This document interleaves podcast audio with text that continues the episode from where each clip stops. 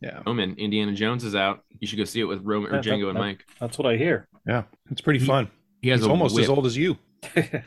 He's Yeah. over twice as old. Roman's 36. He's like 80, so that was like 72 plus 8.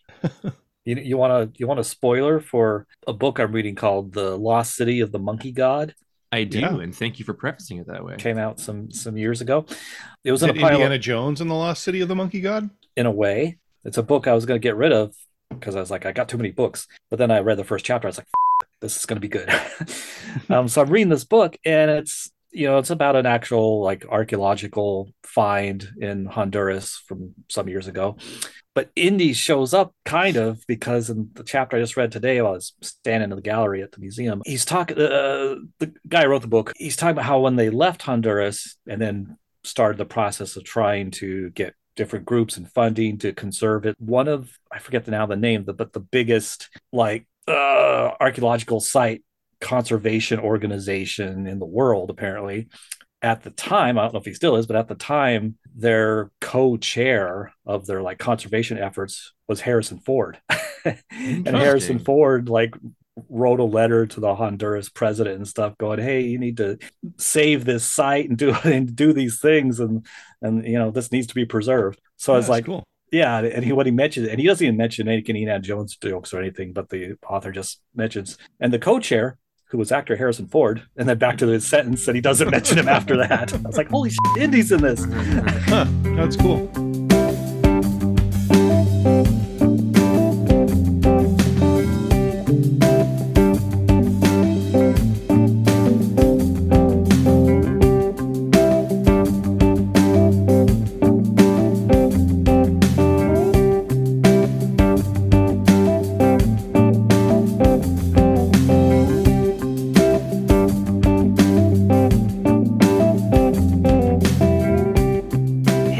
Everybody, welcome to the Comics Place Presents a Perfectly Acceptable podcast from Bellingham, from the co- from the Comics Place. Comics.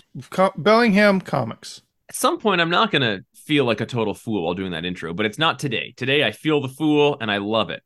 Um, this is a comic book podcast brought to you from the cradle of civilization and nerd culture, Bellingham, Washington, right off the shore of the Mesopotamia. Uh, it's where all great things come from and where all great things go to spend their time um, at the comic shop. I am always Jeff, I am still Django. I am occasionally Roman. occasionally. And when he's not, he's just a giant torqued rod.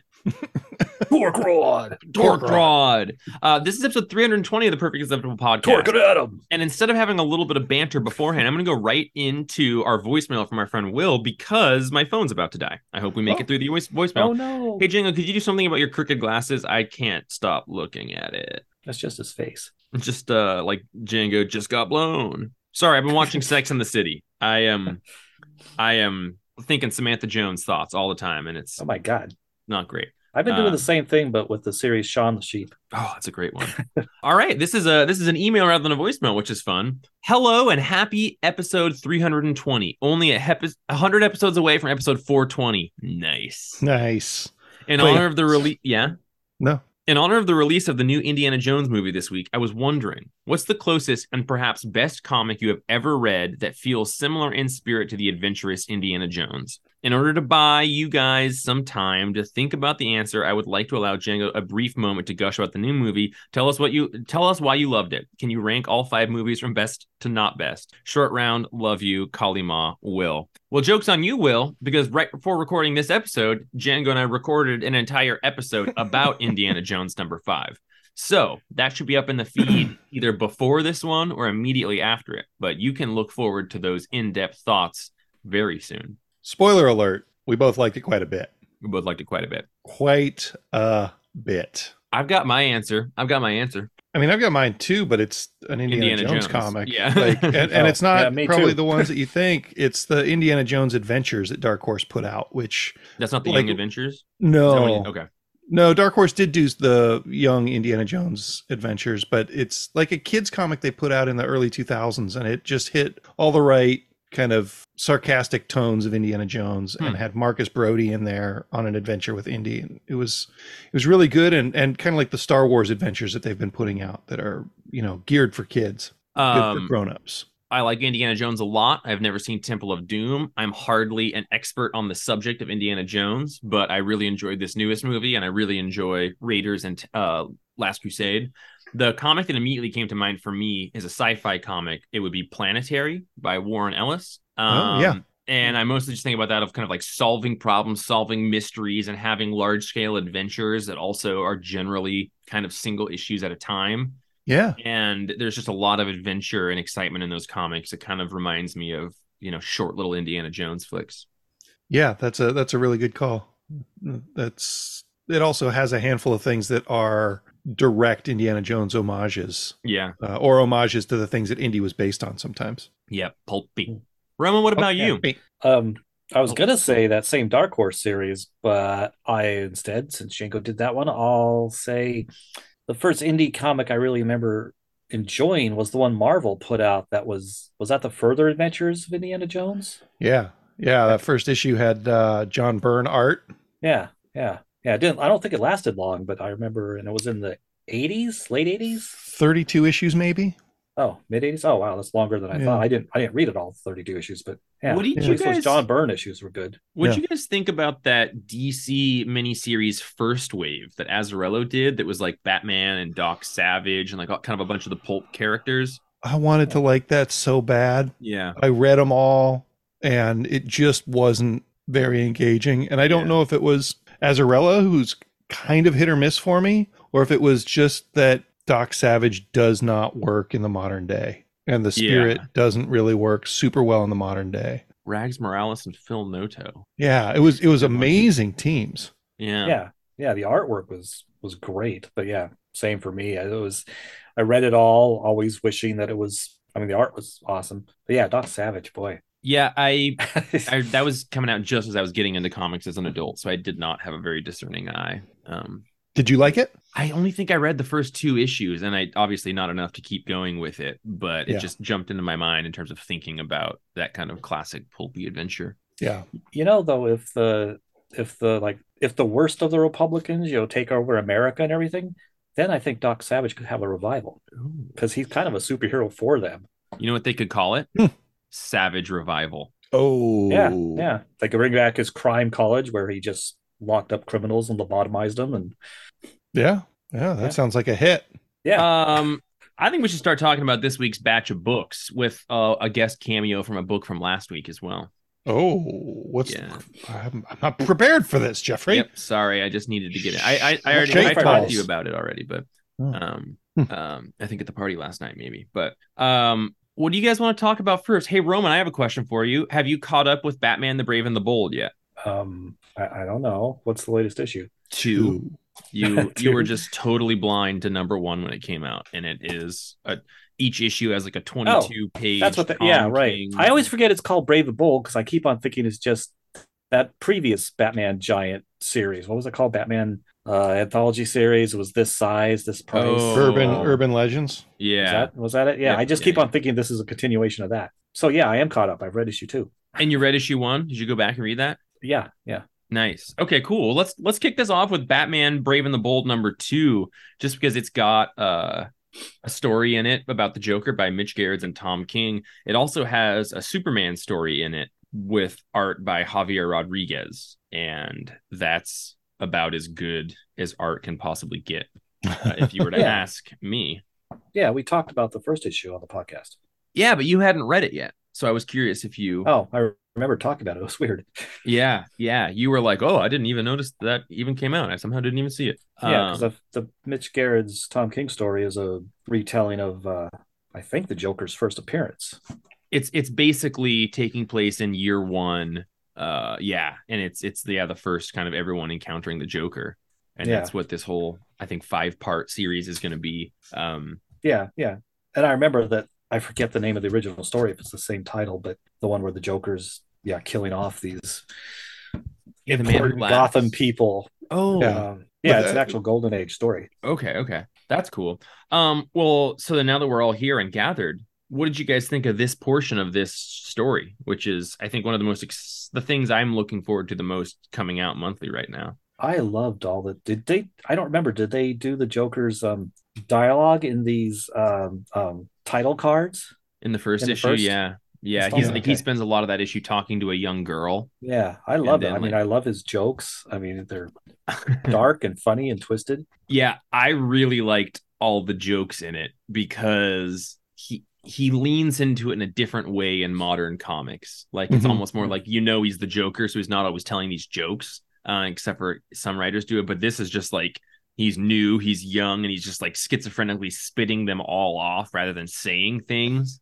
and they're all fucking macabre. Yeah, I I'm sorry and I apologize mean the same thing Yeah, except at a funeral. yeah, yeah, and they're all kind of funny. Yeah.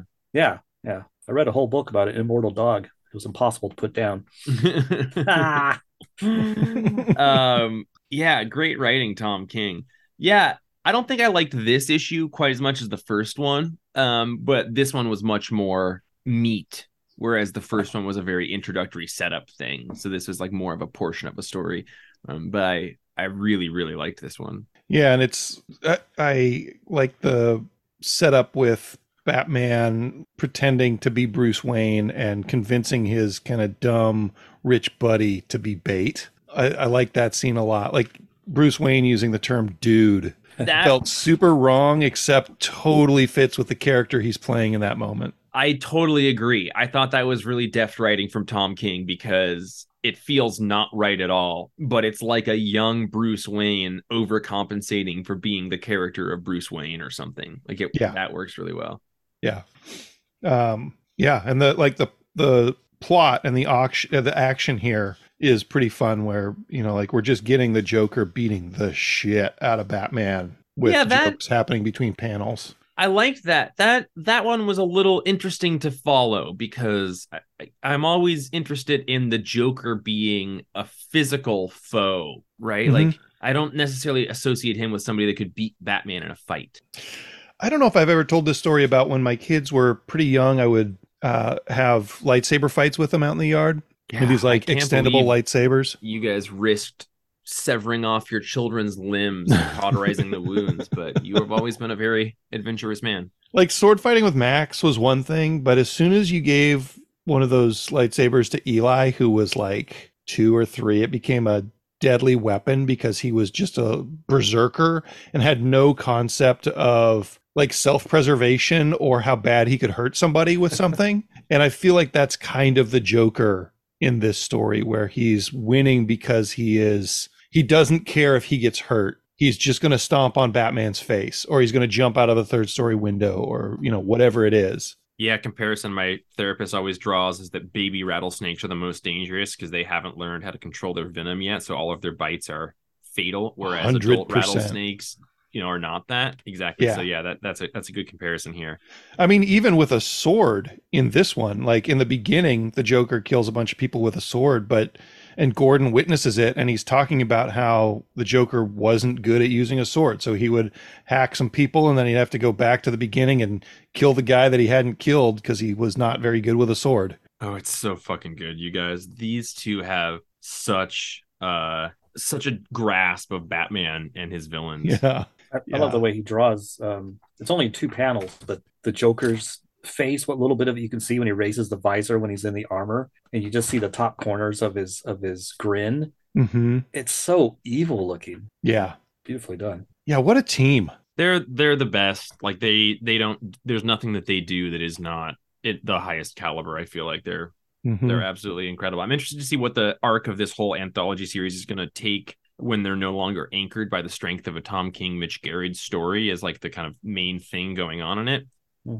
but that said and roman maybe i'm misremembering maybe you did read the first issue and we talked about it but um so i apologize not to put you in a corner but Yeah, I can't remember. I, I, We but I talked remember about how it was you guys. how it was from the first one, but I don't know if Roman had read it at that point. but the the Superman backup, which has the Javier Rodriguez story, which is written by Christopher Cantwell, um, is one of the best Superman stories I think coming out as well. Like the art is incredible. It feels so much like um, the Max Fleischer cartoons to me. Um, is that his name? Yeah, the Golden Age stuff. Yeah, yeah. Like it feels like the colors look like that sh- show to me. Like watching it, it's it. Yeah, I love it. It's so like golden agey and kind of how Superman acts, and um, that like is yeah, between these two stories, I think this issue is worth worth the seven ninety nine price point far Yeah. and away because you're getting a full issue of that Joker story. Yeah, just the, those two stories. I, I mean, this time I didn't even read the the middle story with Mister Bones and Yeah. it is. Um, I did read it the first time, and just to see if I wanted to continue it, and then I didn't.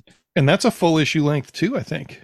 Yeah, did Yeah. anybody read the Joelle Jones backup? I have not yet. No. Um, I Black and did. It, it's it it. I don't know. It doesn't matter. It didn't matter. Hang on, there's not that many words. I can do it real quick. Yeah, I mean it's okay, but The kind thing of the that's o- kind of the obvious thing. it the thing you that's know, interesting Batman's to me Scars. yeah is just that her art looks a little bit different than her normal art in it like it almost looks a little bit more like Tula Lotay to me um Mhm. who does kind of like a a muted kind of look on a lot of things uh i do love joel's art though um so i do i am excited to read it, it looks like it's actually mostly a silent issue not entirely Yeah. And the, the her her Catwoman is undeniably her though, right? You that looks like Joelle style? Jones to me. Yeah. Yeah. yeah definitely but also a lot like Tula Lotay I don't Yeah, know. I can I can see that too. um, which is one of my favorite female artists. But yeah, I mean, this is you know as good of an anthology book coming out, I think, as we've gotten in a long time. I think we're getting Yeah. two out of four stories are as top tier as things can possibly get, which makes that price point to me incredibly valuable. I'm very excited to see how they're going to collect it. I would have to assume that they're going to release that Joker thing as its own separate paperback. Yeah, Yeah, I would um, hope so. I really liked in the Superman story how um, Clark is writing the story, but he's he's within the story is saying Superman is a source of his, and the only, and so he has to write as he make he creates a voice for Superman because Superman is doing notes where Clark can't be, so Clark has to transcribe Superman's notes and actually writes them as Superman as if he was a different person, Mhm. and I really thought that was cleverly done in here. I totally agree. And in that same issue, just from an art perspective, uh, near the end of it, I think it's the yeah, it's the second to last page. Uh, Javier Rodriguez does a thing where he does a bunch of right panel stacking. And Go on. sorry, I just wanted to make sure I wasn't about to misspeak. Uh, I, I actually misinterpreted. I thought he was able to pull off really eloquent uh, reading panels from right to left, which is very hard to do. Which I think is how I read it at first, but it actually goes from left to right in this Oh. sort of awkwardly stacked six panel thing there. So not as awesome, but anyway, still in, interesting flow of panel like uh, text box reading. Yeah. um, because that that happens multiple times in there, and I think it's hard to make that visual communication happen. But actually, that goes left to right. So ignore everything I just said. but it was all very coolly done because the because yeah there's a interesting flow that takes you up into the the chamber where he goes hmm where superman goes and it's apparently got kryptonite which i was like but why did you keep walking into the chamber um, Yeah, and i won't spoil it but oh it brings back a golden age character that i never actually read but i know who he is so i was like Oh, oh, this is sweet. exciting I thought that was a new character. Nope. I wasn't familiar with that. In Pop fact it's e- Harrigan. No Yeah. worries about spoilers. If two people who work at a comic shop don't know who that is, well, sorry, I assume doesn't. well it's it's Um, one of those characters that back in the 40s had like you know well, i guess superman did too but had decoder rings and all that kind of stuff in their fan clubs so Yeah, that was cool I give it a nine point five, and that's based just on those two stories. I, they're as high caliber stories as I think you can get in the comic book right now, and they're coming together in one, and it's very exciting. I gave it an eight and a half, and I didn't read the Superman story. Mm. I'll also give it a 9.5 just for those two stories. I'm really Nice. excited to hear from Django about Seasons Have Teeth number three. Roman, you're reading this one also? I am not. Oh, okay. Well, this is the one about basically an old photographer who's near the end of his life trying to track down the four seasons that are these giant kaiju monsters that kind of rule the earth in Hmm. different ways and have been famously not photographed. And he has gotten two photographs, one of each of them, really gorgeous at this point, kind of doing an impossible thing. Uh, even though he's kind of a failed photographer, and in this third one, he's tracking down the season of autumn, trying to take photos of it. Django, I'm curious, what is it about this issue that you loved so much? You sent me a message saying this is a great issue.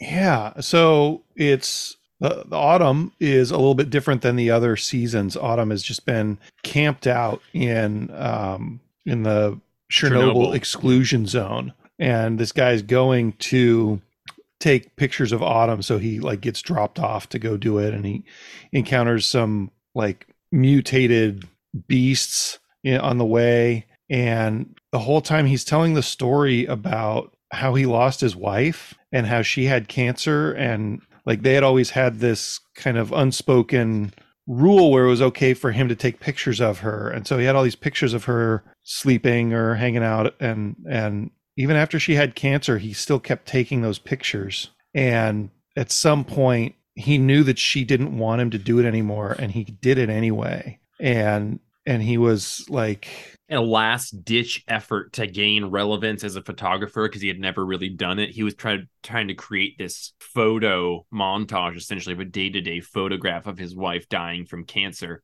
and Yeah. submitting it to a magazine, even though you know that's a pretty shitty thing to do and to be thinking about yourself and your career while your wife is dying. and while he was clicking the button on the form to submit it she died like she fell out of bed and died. And just like i don't know man for like a 20 page comic to get that much sadness and then on top of it this amazingly creepy thing that he's photog- photographing like you know he's having an adventure and he's also just feeling super sad about what a shitty thing he did. And it was just like this is this is a really really well done comic. And it's dan waters who's one, one of those guys that we hung out with and, and liked like we've We've- liked a lot of stuff that he's done We've liked him as a person for quite a while now, so I think we've taken an extra eye on all of his work. But in the last like six months and moving forward, he's really uh, gotten some more A-list books going, and he has some things in the pipe that are going to be coming down.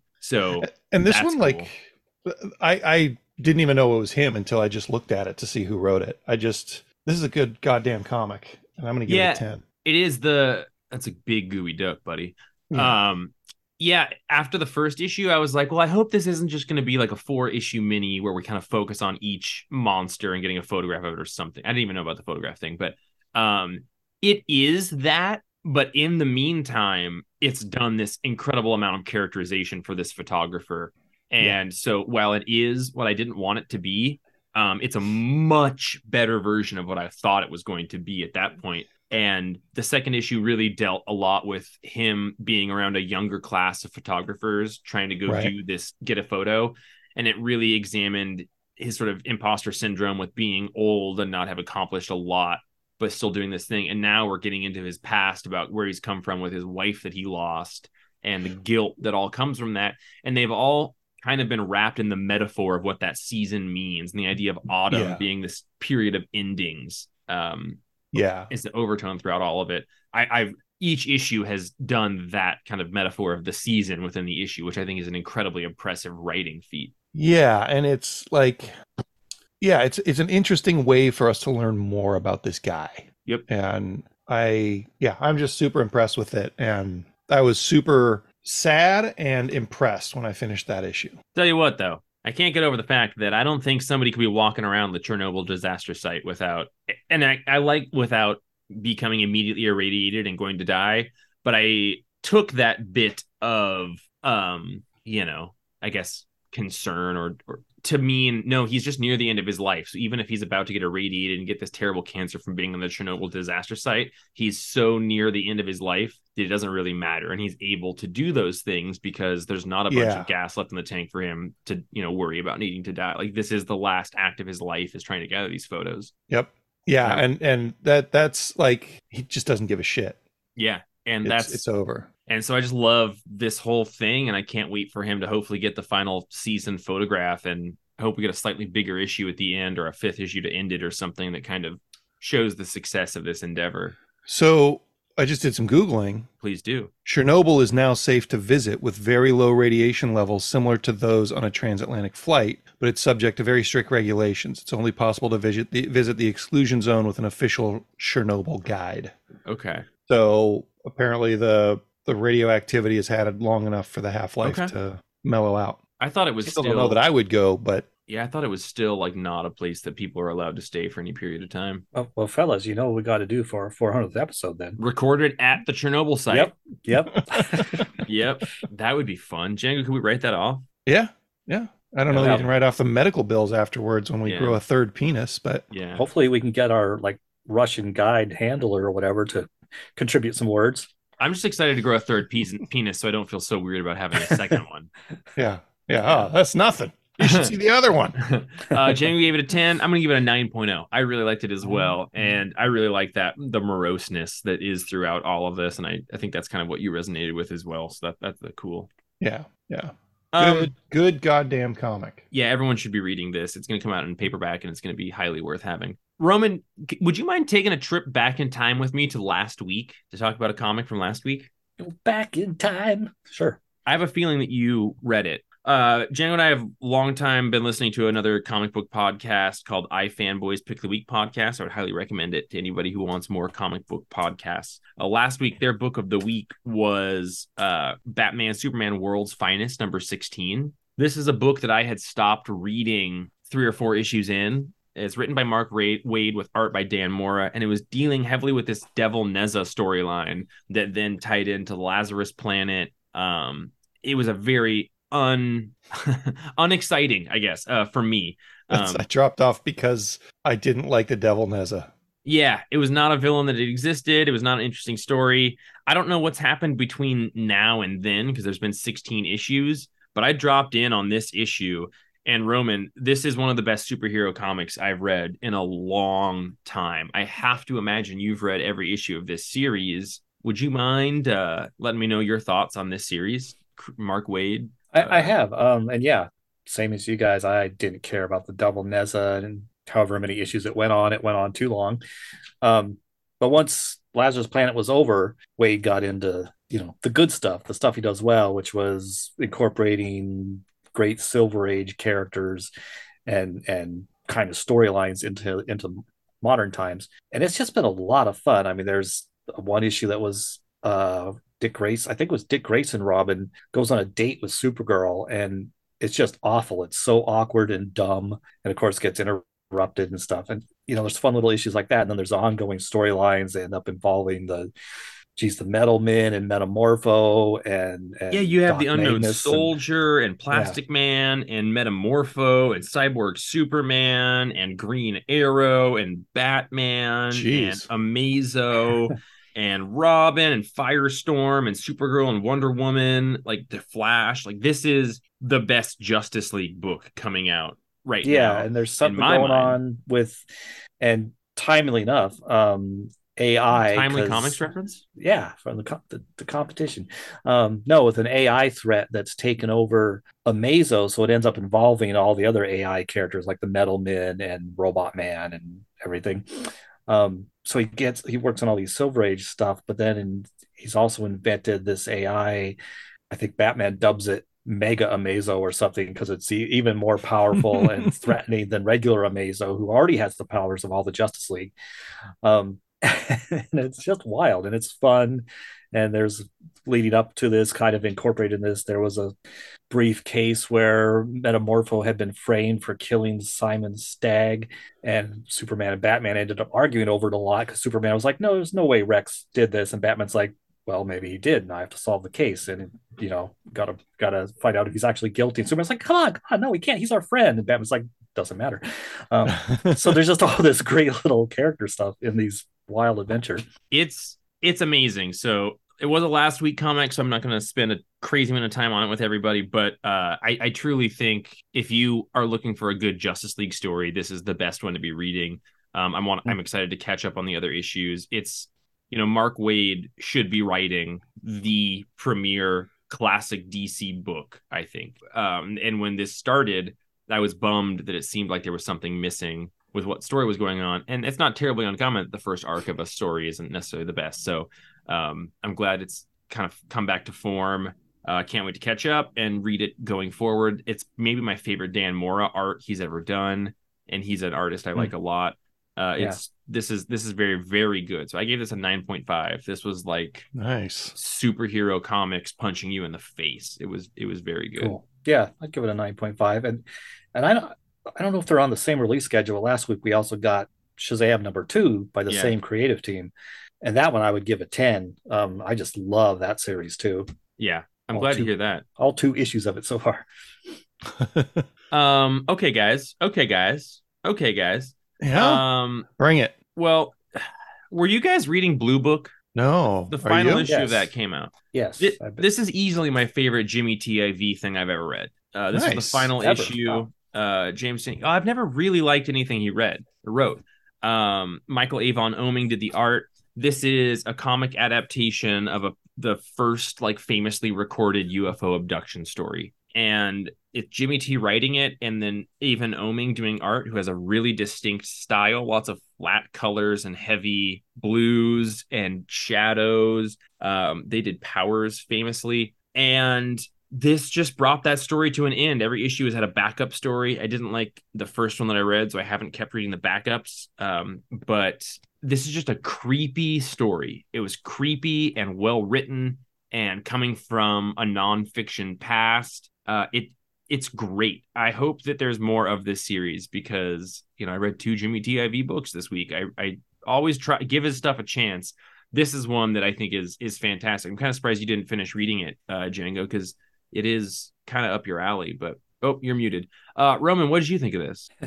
I liked it. It's it's been a it's been a fun read, and yeah, the backups have been hit or miss. Though they've the one about spontaneous human combustion, and and this one about different ectoplasm and ectoplasm plasmic cases over the years, decades was good. But yeah, this this has been interesting, and it, you know, it made me go to look up this woman online um, and read. And there's an extensive Wikipedia about this UFO abduction case and this woman and what happened with her after her, her husband passed away. And this has a great, sweet ending to it, I guess, in real life. Um, she kind of lived out her life and became kind of still to the end of her life saying that this all happened and everything, even when more and more things were revealed that kind of contradicted her story. And she kind of became a kind of a joke, but also still had a lot of people believing everything she said toward the end of her life. So it's just really interesting. I don't think I even finished the Wikipedia because it was so long. It's I and it's like wonderfully creepy. Yeah, I I Yeah. it it kind of falls into that chew category to me where it's like an art style that juxtaposes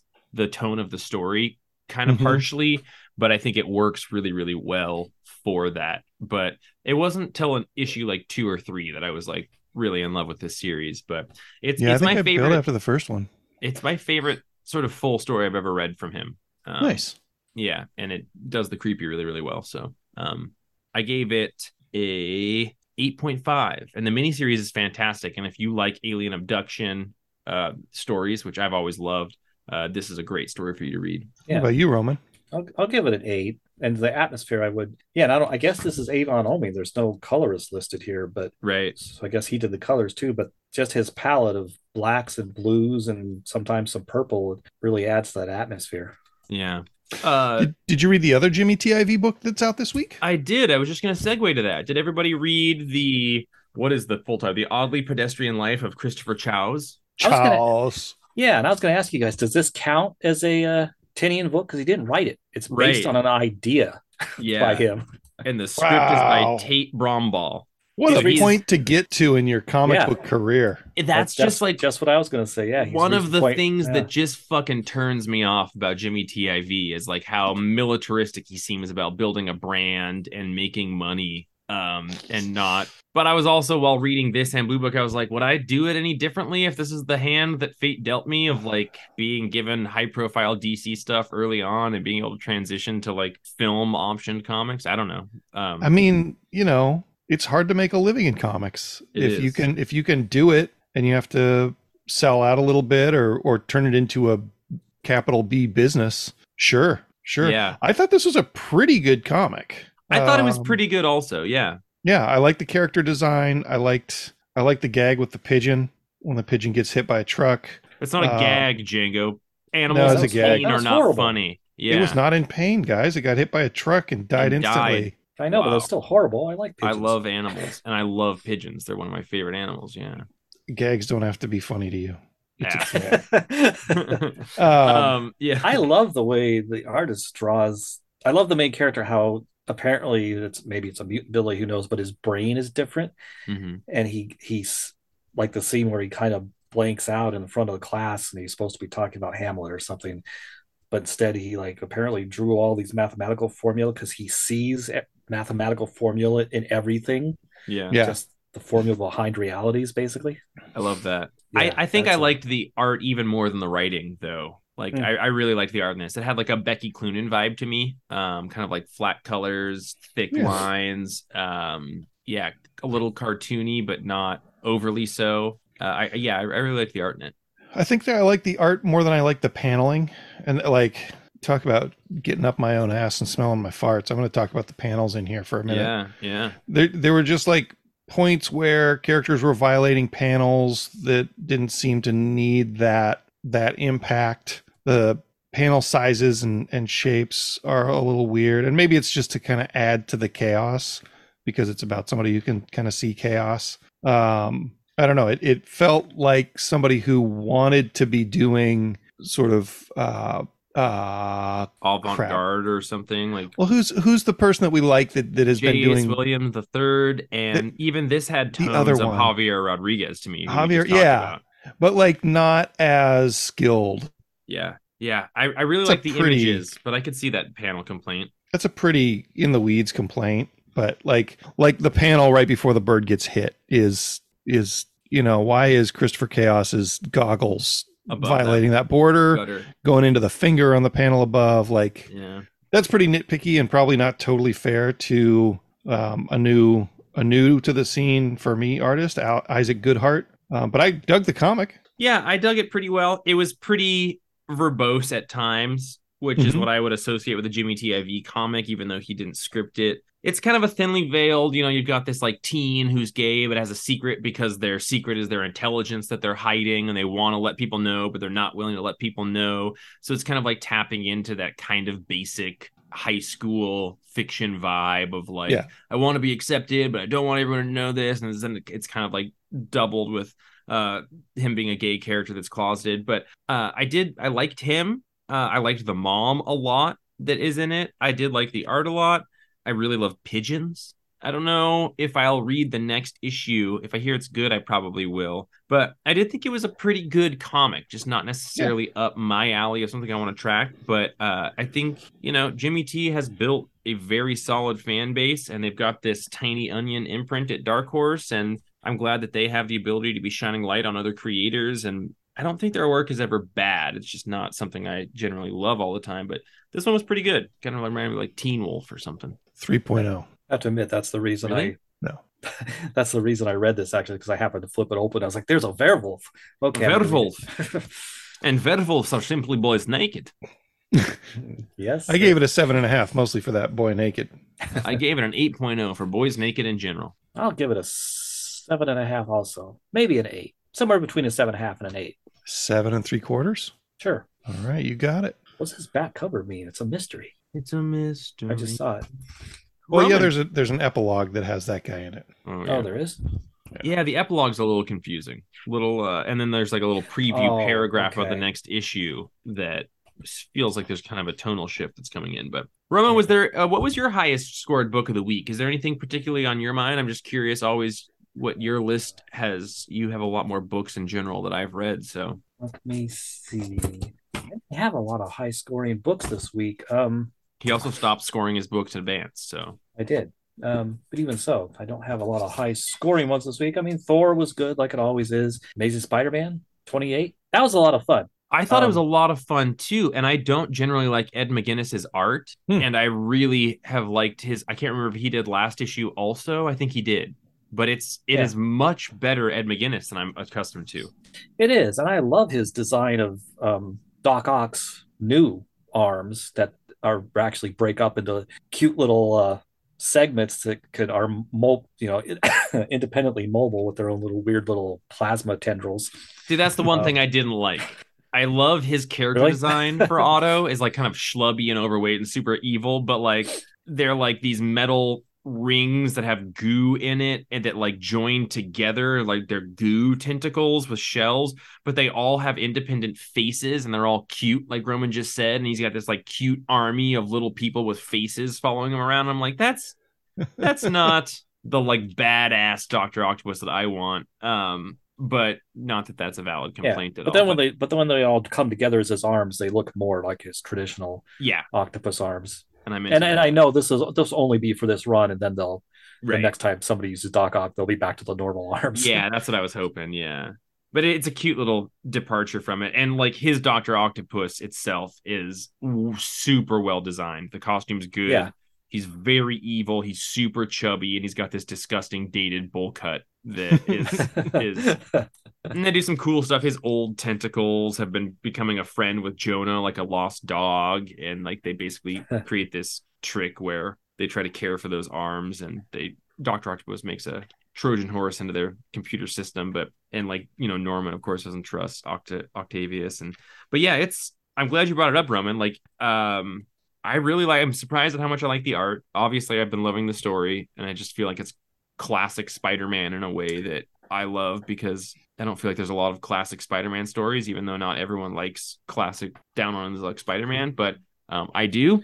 Yeah, And, yeah, I, yeah, I realized reading these that these two last two issues, it's like, ah, I'm, I'm so relieved that it's classic Spider-Man, and we're out of that, you know, goofy other dimension story, Mary Jane and the kids stuff. Because reading this, I was like, ah, okay, this is what I want of Spider-Man. It may not be as I don't know, original as different as that other that previous storyline, but this is what I want. yeah. It and to me that was all just a mechanism to like break he and Mary Jane up, which is a pretty hard thing to Yeah. do. But Killed once Ms. they Marvel. yeah once they got yeah and that seemed more like an editorial thing that they wanted to have done rather than like a story that he was excited to tell Yeah, um that's true. but uh but yeah i gave it an 8.0 like which is a kind of slightly lower score than i've given a lot of them but i i do really like it i you know i'm on record as really enjoying the series Yeah, I gave it a solid eight. That was fun. hell yeah a couple of eight bad boys um django we had a small conversation about this in the shop but you read the final issue of vanish I did. I, I read it after we talked about it, and it made me want to go back and read the rest of it and see if Me it too. should make sense because it didn't make any sense.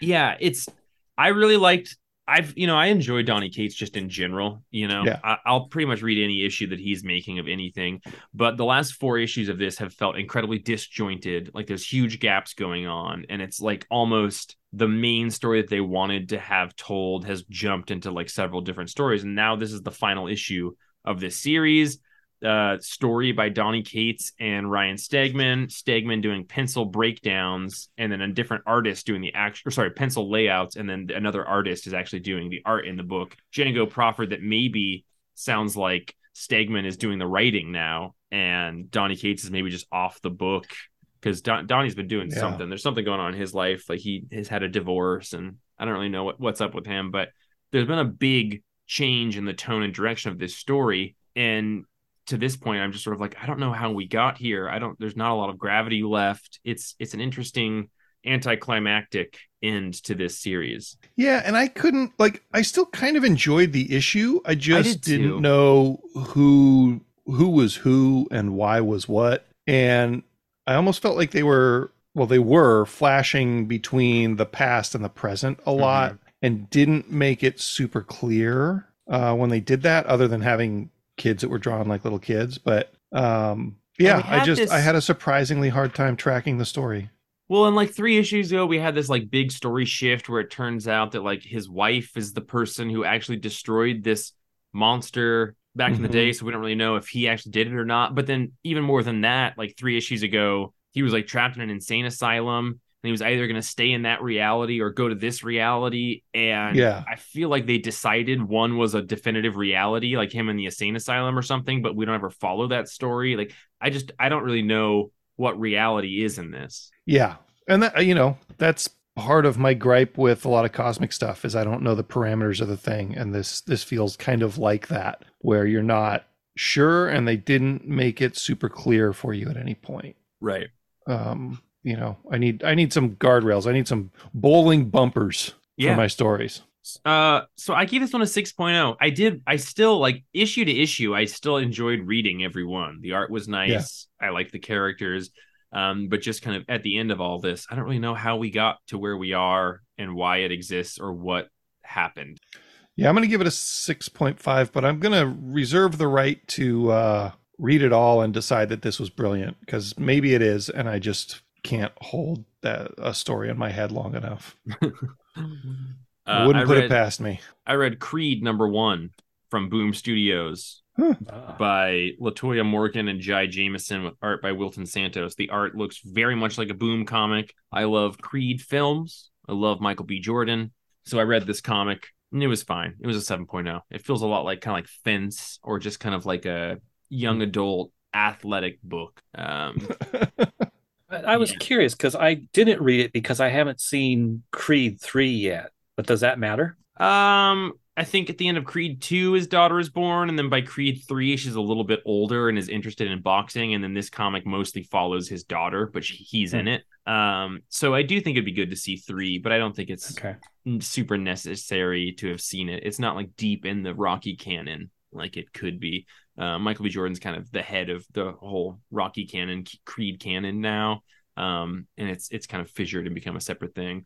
That said, I like I love Michael B. Jordan. I love this film franchise, so I read it. I don't know that I'll read the next one, um, but it was good. It it it had a very boom feel, kind of like Slam, um, or High Five Fight Club, or you know this one. So yeah, I give it a 7.0. Any other shout outs, boys? Um, I read Red Room. Ooh, Killer's number two. It's still good. I love it's still that guy. telling really gross, gross, gross stories about gross, gross, gross people. And you know, there's like five pages of just face torture in here.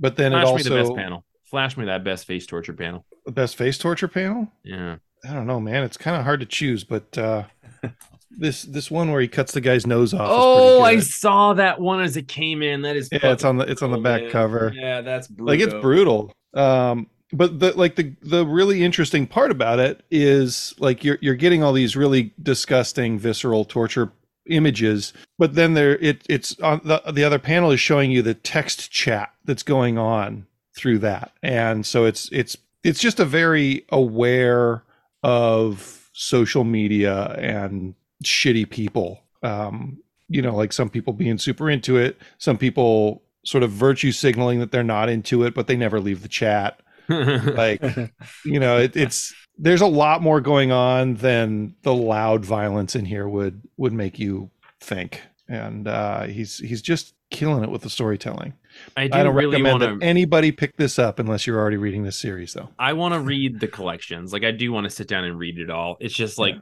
Pretty disturbing stuff. But he's one of my favorite cartoonists, and I want to support it. But I'm also pretty excited for him to be doing something else. he's working on something that's supposed to be kind of based on um comic strips And it's And like I coming think- out digitally in strips. Yeah, and and it sounds like his vision for telling the story in strips that build to something else is pretty interesting. Um, He's a huge Dick Tracy fan, so he's a good cop. Yeah. Uh, yeah, so I'm I'm looking forward to that. It doesn't look more settling than this one does, but No, but what we know between the three of us is that he's a good cop. He's a good cop. did you guys Uh, read the Riddler Year One number five? No. by the yet. way. It's mostly just the Riddler's diary, and it's like this. It looks like uh, diary stuff from Seven, kind of. Um, and it and like almost every page is just him writing these crazy person notes on um, like ledgers because he's an accountant. That's And- pretty provocative storytelling for an actor who's this is their first comic. Yeah. Yeah, and it's almost the whole issue is told like this.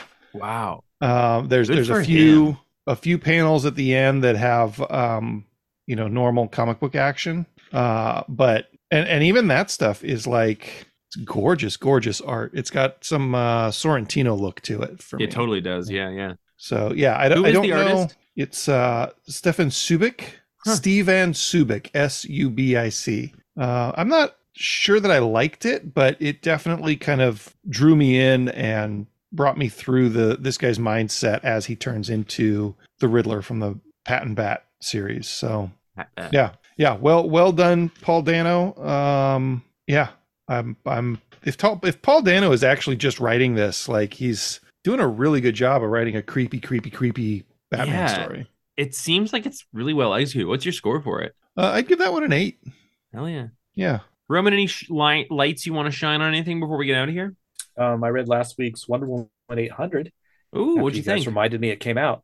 Um, I really liked the Tom King um, kind of preview story for his Wonder Woman because it's all this new stuff. You know, it's Jonathan Kent and and and and Damian and his Damian? 666 outfit. and the character we haven't seen before, the daughter of Diana Prince of Wonder Woman, um, and she's awesome.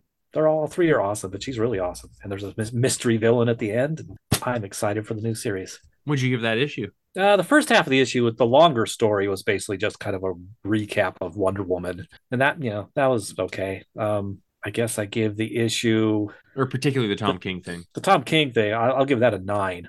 The overall issue, I'll probably only give it eight because you know I didn't need the the larger story. No, we were all just there for the Tom King thing. So Roman, Yeah, yeah. is that an eight and a half? Is that a nine? Is that an eight? Like I'm I'm tracking this here. I'm I'm entering Oh, right, it in as we go. Um, give it a give it an eight since that Eight. the larger story I didn't care about. Do you want an eight and a quarter since uh Tom King one you did? He wants an eight. eight it is. No, no, an eight and a quarter. Too though. late. Give me that Two two, eight. two, two bits. Buy a buck of coffee. A buck of coffee. A cup of coffee. Ugh. Cup Um, of buck. Well, uh, thanks for hanging cup out of with us. Joe. Cup Thanks of for hanging out with these three boys drinking a cup of Joe together. Did you call me a cuck of mud? Yeah, I did. Um, that's my buddy Cuckamode over there in Roman, my stalwart savior. I'm Um, a wart. We mentioned it earlier in the podcast, but we did record an Indiana Jones and the Dial of Destiny episode that should be up in the feed immediately before this or immediately after that. One or the uh, other. So keep a look for it. There are spoilers in that, as there are in this episode of our comic discussion. So make sure you've seen the movie before you listen to it, unless you're not worried about spoilers, in which case go for it. But there are some really wonderful reveals in that movie. Uh, spoilers, Django and I both liked it, but here are thoughts in the Dial of Destiny conversation that will be up there. If you want to send an episode email or voicemail to us, you can record an audio message on your phone and attach it and email it to jeff at thecomicsplace.com or you can do like our friend and lover will elmer well my lover will elmer uh and Hardly just know write- her. yeah and just write an email out and send it to jeff at thecomicsplace.com but we would really appreciate that uh, i'm not just saying that passively we really really like it when It's the only thing that keeps us going. Like let's let's be real. That and Diablo 4 are the only things keeping Yeah. me going at this point. Yeah. Um, but unless I'm forgetting anything, I think that's everything we've got to cover until we see you next week for 321, which is only 99 episodes away from 420, brah. Gabra. Brah. I'm gonna be so high for that episode. you don't have to wait. I'm gonna get so high after this episode. Um Roman, thanks for hanging out with us, man. I'm excited for you to hopefully get some uh some Mexican food tomorrow. I it's a Sunday. I don't know. I don't know. Oh, shit, maybe we'll since I only see yeah, since I only seem to like go to Mexican food trucks and they're all closed on Sundays. Damn. Well, maybe we'll just have to go to Actually, yeah. Or something. Tadeusz, yeah, Tadeusz works. Yeah. Yeah. Or the taco truck. Oh, have you you've been to the taco truck by Haggen now? The new one? I forget its name. You know, I have been a couple times with Sean, and I don't know, it's all right, but I'm not. I'm not. I've only had it one time, but Sean's very into it. I've I've taken him Yeah. there multiple times. So Yeah. All right, everybody. Well, we will see you next time for episode 321. Thanks for hanging out with us. Uh, there's some exciting books coming out next week, so we'll discuss those then. Night But- terrors. Until then, I am Jeff. I am Django. Well emphasized. They still call me Trinity. They do call him Trinity. All right, everybody. We love you. We'll see you next time. Bye.